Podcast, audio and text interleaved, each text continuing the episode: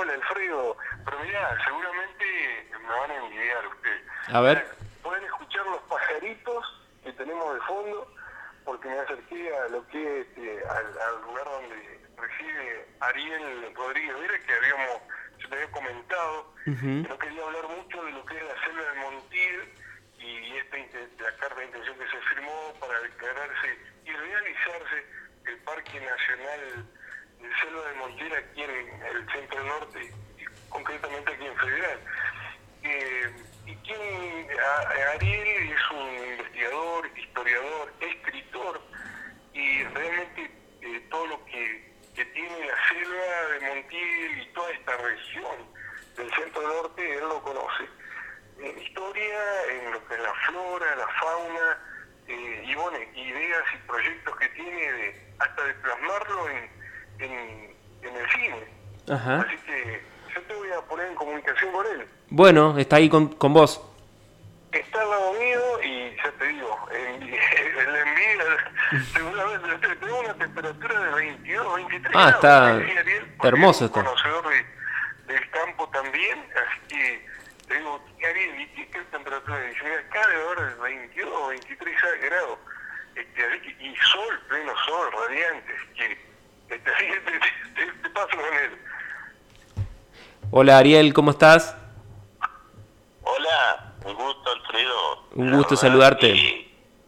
igualmente, este, para tu audiencia también, muy contento que, que tener esta posibilidad de saludarlo a ustedes y saludar, dijo, a nuestro, nuestra querida provincia y a través de acá, de, desde Federal, dijo, del corazón de la selva montiel. Bueno, y querés contarnos, eh, Ariel, porque estamos hablando desde hace ya unos días sobre esta posibilidad de que se cree el Parque Nacional en la Selva de Montiel, ya lo hablábamos con Jorge el otro día, este, ¿qué significaría para, para la zona poder contar con esta, con esta área protegida, que bueno, ya es protegida, pero además pasar a ser un parque nacional? ¿Qué significaría para la región? Y mirá, eso sería cumplir un sueño, ¿viste? Como todo a veces en la vida que tenemos, dijo, las personas que queremos hacer algo en la vida, este, sería un sueño cumplido para mucha gente, porque nuestro atractivo que tenemos en federal, el, diríamos hoy, sería federal como el pulmón, diríamos, de la provincia y del hogar, porque todavía se conserva, a pesar que todos sabemos que, que todo este avance que hemos tenido estos últimos años en la siembra y en todo, que se ha desmontado y que se sigue desmontando, pero lo importante es que todavía hay muchos lugares este, muchas estancias que están con el monte virgen, diríamos, todavía, eh, y se puede proteger porque tiene una riqueza, tanto el monte como la flora y la fauna y, los ríos que tenemos acá en Federal. Claro. Bueno, ayer hablábamos con Jorge, por ejemplo, qué es lo que podemos encontrar eh, allí en la, en la, selva de Montiel, sobre todo quienes no conocemos o no hemos ido directamente allí al, al, al corazón de la, de la selva de Montiel, ¿Qué podemos encontrar en materia de fauna, de flora, de vida silvestre ahí en la zona? Y la verdad es que todavía es bastante. Yo he tenido la suerte de, recorrerla tanto por los caminos como por el agua. Viste, yo, este, nosotros con un grupo de trabajo hace mucho tiempo que yo comencé solo, que más o menos te explico un poquito por arriba para que la gente entienda. Este, mis padres nacieron allí mi, o sea, mi descendencia este, en la selva de Montiel se asentaron allá por el 1865, mi, mi bisabuelo dijo, y bueno, mis padres también este, nacieron y trabajando en las estancias ahí en la zona del Montiel, y debido a eso, de por mi familia, conozco mucho la zona.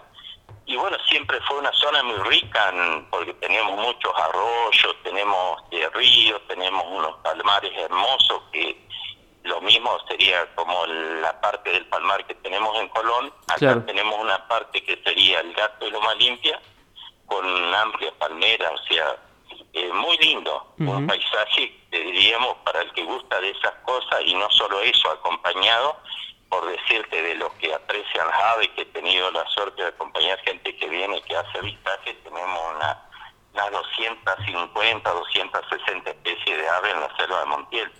Impresionante. Y después la abundancia de que es igual el guasuncho, viracho, carpincho, avestruce, el, bueno, ahora sí tenemos fauna que no era la autóctona que se ha que también este el ciervo y el jabalí, por decir especies así. Y después muy rico, la selva montiel tiene mucha historia, y es lo mío. Claro. Yo lo que, que, en estos tiempos lo que vengo estudiando, recorriendo, es para que no se pierdan las tradiciones, las creencias, lo que tiene la selva de Montiel. ¿Qué nos puedes contar sobre la, sobre la historia ahí del lugar? Y hay mucha historia, Alfredo. Una de las cosas que más rica que yo veo, bueno, es distintas estancias muy antiguas. Encontré, por decirte, te cuento una, la estancia Fierro. Y la estancia de Fierro es una estancia que realmente era un fuerte este, militar que se hizo allá, a decir, a mediados más o menos, calculo yo, eh, antes del 1900, y según dato que, que, pude rescatar, lo compró el general Uriburo en la Feria Internacional cuando se inauguró la Torre Eiffel en París. eh, los belgas presentan un tipo de fortificación, o sea, como una idea de, de, ensamblar, las estancias eran todo hechas en, así como se armaban los puentes de fierro, todo eran ensambladas chapas de acero con tornillos y vos hacías un fuerte donde en aquel tiempo era imposible este, como hacer una base diríamos. Y dentro de esa estancia eh, había abajo celdas o sótanos donde se detenía la persona en la época de los caudillos es decir y fue una historia muy larga para contarla pero muy rica desde dónde viene esa estancia de qué forma la hicieron llegar porque no había caminos cuando hicieron esas fortificaciones y lo que encierra detrás de con qué intereses se la creó a esa estancia. Y investigando, viste, con un periodista que tenemos la suerte de hacer contacto, que después salimos familiar, que hoy está trabajando en San Pablo, en Brasil,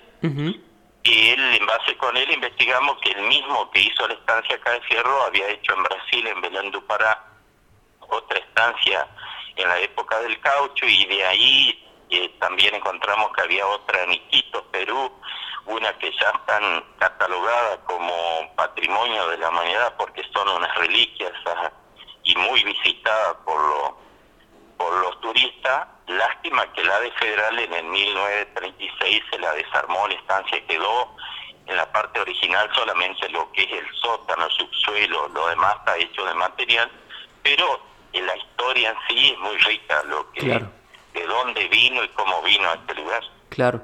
Y Ariel, contanos en cuanto a las tradiciones de la selva de Montiel, qué es lo que conserva la gente que vive en el lugar, este, cuáles son esas tradiciones y también, bueno, a qué se dedican, ¿no? De qué viven, cuáles son sus actividades. Y el, fuerte hoy de económico de la selva de Montiel es la cría de ganado que hacen las estancias. La mayoría de las estancias se dedican, o sea, la, la hacienda, ¿viste? Hacienda de crías y es la fuente de trabajo. En, o sea, en aquel tiempo, de la, cuando la selva de Montiel fue furor, había muchos, se llaman parajes, que eran muy poblados, ¿viste? Toda esa gente trabajaban. Y las estancias daban mucho trabajo. Por decirte, hay estancias que tengo datos que trabajaban 60 peones, por decirte. Vos saca la cuenta que esos 60 peones tenían familia y bueno, la mayoría vivían como paraje el gato, paraje Loma Limpia, este paraje en la zona del Saucecito, que en aquel tiempo estaba, o sea, lo divide ahí el río Feliciano, que estaba del lado de La Paz, pero este son lugares que fueron muy poblados, dejaron mucha historia ahí, porque la mayoría eran zonas lugareños. Esa zona, la mayoría de los empleados eran nativos, muy poco extranjeros, muy distinto a lo que recorrer los distritos federales y encontrar las colonias que ya fueron parte de la llegada de las migraciones de inmigrantes, dijo que llegaron a colonizar, a hacer colonias chacras, dijo. Esa zona de la selva Montiel conserva todavía la parte nativa de los primeros pioneros que fundaron la estancia y son familias hoy eh, que han venido con descendencia de españoles, con la cruza del indio, o sea, el criollo, te decir, de lo que salió de esa cruza. Pero hay mucha presencia, por decirte, en la costa del Feliciano, tanto el Gualeguay se encuentra muchos rastros de piedras, punta de lanza, flecha, lo que fueron los primeros este, que vivieron fueron los indígenas de esta zona. ¿Qué pueblos, por ejemplo, qué pueblos originarios eran ahí de la zona? Y del Feliciano es más la área guaranítica, del guaraní venían de la zona del Paraguay, de ahí tenías algunas otras más pequeñas que te fueron fusionando.